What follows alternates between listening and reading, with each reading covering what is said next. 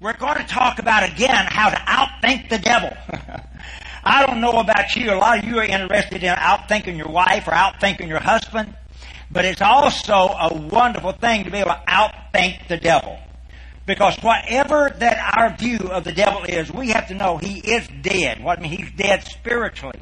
He, he's not alive spiritually. He is an entity and he has uh, demons that work with him. But in the name of Jesus, I believe that God is going to do something very unique in our lives this year. He's going to give us an opportunity to catch the devil red-handed at his attacks that he's tried to bring. And then we're going to watch God turn those attacks around. And the very thing that the devil meant for bad, we're going to watch God turn it for good in all of our lives. Amen? Praise the Lord. If you have your Bibles open this morning, if you would, let's open to 2 Corinthians chapter 10. Some of the most exciting scriptures in all the Bible. Because it talks about activity. It talks about the power that God has given to us. And it says, uh, in 2 Corinthians chapter 10, verse 3, it says, For though we walk in the flesh, we're not waging war according to the flesh. Whoa, now we find out God's fixing to talk to us about something important. He's fixing to talk to us about how my life can wage war against the devil.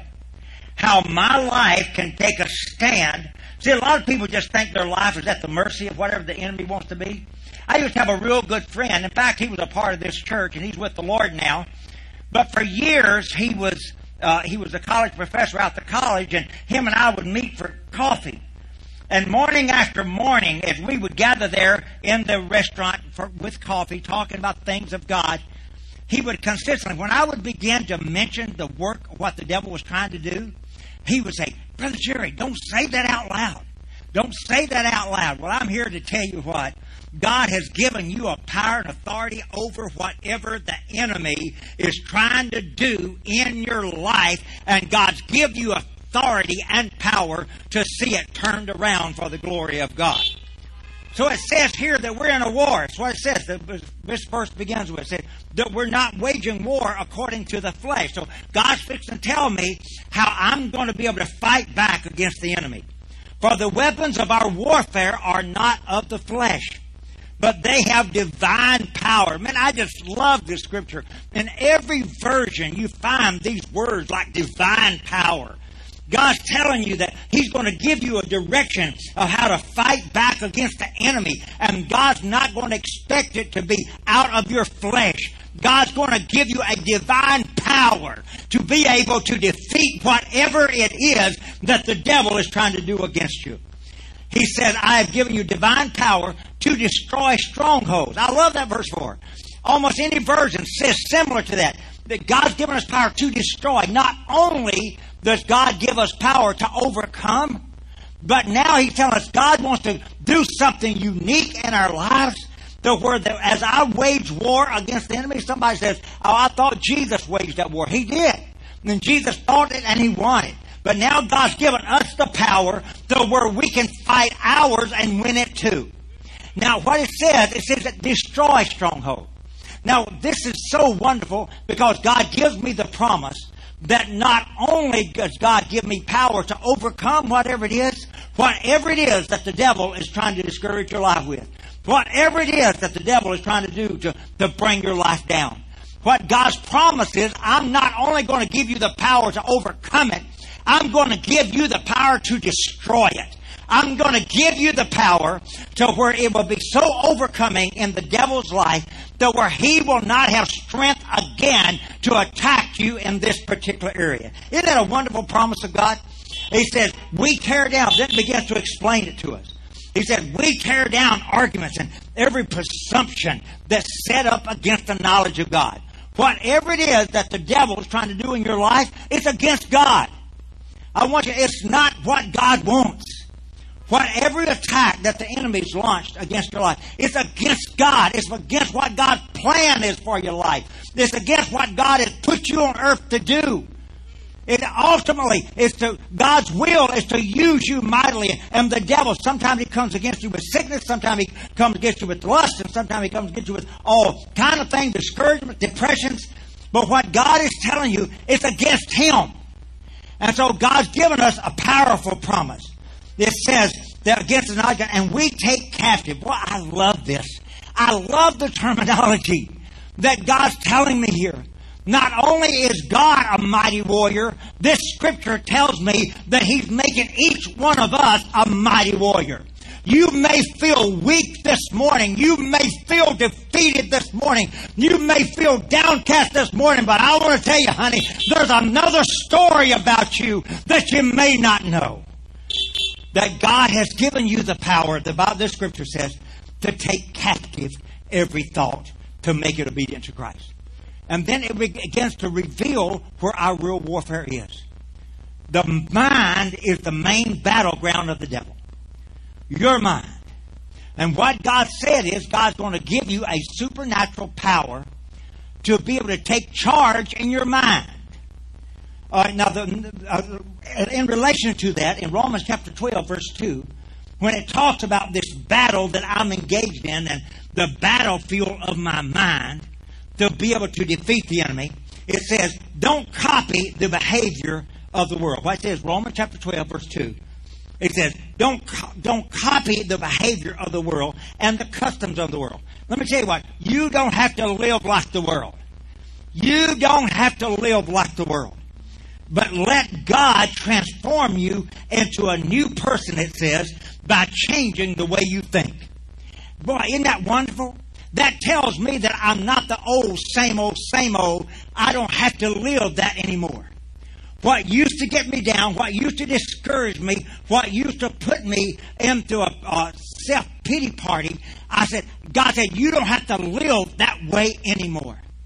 Said, if I can change the way I think, when I realize that the battleground is in my mind, and if I can realize that to a point, and if I can begin to fight that battle in my mind, the Bible gives me the powerful promise that that's the way that God's going to transform me into a new person. Now I know that we're all born again, and at the point of being born again, God made us into a new creature in Christ Jesus. Now that's what He's done for us legally, but that has, still has to be worked out in our life.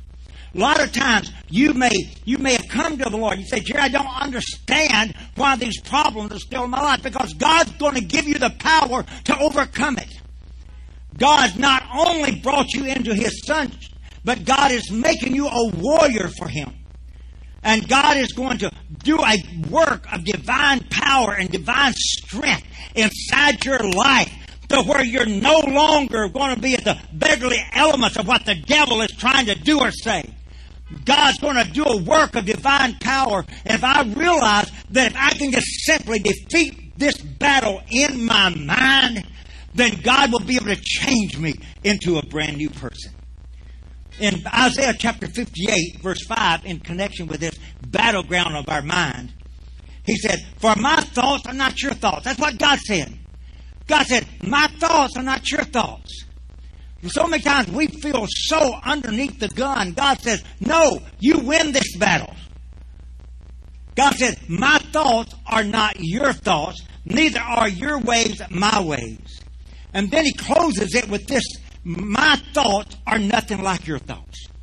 So what we have to realize in, as I come to the Lord, that my thoughts are not sufficient. That my thought, if I continue thinking the way I've always thought, if I continue to think that same way, then I'm going to continue to live a defeated life. But God's telling me that I can do something about it. That I can begin to change the way I think if I realize the battleground is truly in my mind. And the first line of defense that the devil has in all of our lives is he tries to defeat us on that mental front that if I can begin to defeat and change the way I think, then my life can literally become changed. We simply say, I want to think like heaven. You know, it's a wonderful thing. How does heaven think about what you're going through? What is it that you're facing? What's heaven's thoughts connected with that? What are what's heaven what's heaven thoughts about what you you know we just come through for the last three or four years we've we've had a uh, a, a wonderful ministry in our church called Freedom. And freedom's built around that same issue. In fact, most of the healing that people found inwardly, inner healing, came by way of just simply stopping at whatever you're going through and saying, God, what are you thinking about this? And what we found out as we would discipline ourselves, but just simply stopping and said, Lord, what's heaven thinks about that what I'm going through? I know what I'm thinking. I'm thinking this thing's rough. I'm thinking this thing's tough. I'm thinking this thing's about to get me down. But what does heaven think about this? And by simply stopping, what we've all found is this heaven thinks differently. And if I can begin to adopt heaven's thoughts concerning my situation, then my situation will begin to change. As long as I continue to think through my life with my old same thoughts, my life is going to remain the same. The same drudgery. But God has given us a divine connection with heaven. so where God has brought us into a place that of divine connection to where literally we can begin to think the thoughts of God. I brought this little thing out to close with today. This is a, a picture frame, but there's nothing in it. God wanted me to challenge each of your lives. If you will begin to reframe your situation, if you will begin to look at your situation and say, God, what do you think about this? One of the greatest things, one of the greatest things you can do to handle any bad, negative situation that's going on in your life is say, God, give me a scripture. And then when God gives you a scripture concerning that situation, you literally take that scripture and you reframe. Because see what happened is the devil's painted all of our pictures so bad. You're sick, you're always going to be sick. You're down, you're always going to be down. You're going to be the same old, same old. You're never going to get victory over that. That lust is going to fight you forever. You're always going to have those bad thoughts and those bad feelings. You're always going to feel condemned. Whatever it is that the devil is trying to tell you. And God says that you can take my word and you can begin to look at your situation differently. And then when I begin to think differently about my situation, let me close and leave you with this verse. Proverbs chapter 23, verse 7. As a man thinks in his heart, so is he. Be careful what you think because your thoughts run your life. Do you see what that says? If I can begin to think about my situation differently, then God will be able to handle my situation differently. Do you know why God has not been able to move in all of our lives more than He has? Because we're doing it with old frames. It's what the enemy has tried to tell us about our situation. It's what our hurt is trying to tell us, what the betrayals have tried to tell us, what the pain has tried to tell you.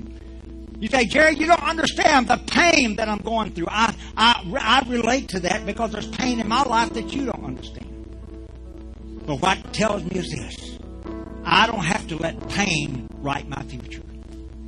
I can let God's Word reframe my particular situation. And the Bible says that can run my life. Lord, I want to thank you for your powerful grace. I want to thank you for your mercy. Just in a quick moment, Stephen's going to close us with one last praise song. But I want us to prepare for something spiritual. I don't know how many of you are disappointed with where you are. Maybe you started out in this thing, you had plans, and maybe those plans have all been haywire. Maybe you started out in this thing, you just wanted to have the perfect family, you want to have the perfect kids, have the perfect husband. And all of a sudden, all these years later, you found you divorced and left. Or maybe you set your sight on a particular wonderful job. Or maybe you set your sight on a certain ministry. And maybe that was very much of the Lord. But what's happened? The circumstances, the fights of the enemy have come. And because of that, you're walking through life now discouraged. You're not able. You're disappointed. You're disappointed when the dreams that you had in your life, the dreams that God had put in you as a young person, the dreams that God had put in yourself as a young young married couple or a young parent, the dreams have kind of fallen by the wayside. And what happens is you see yourself as a victim and not as a victor. I'm here, I challenge you today. In this last song, let's ask God to build us a new frame for our lives. Could we? Could we ask God, Lord, my frame, what's happened in my life, I'm so discouraged, I'm so disappointed with. But God, I'm asking you, reframe my life, God. Let me see what you can do with it now. Don't let me just live on the dreams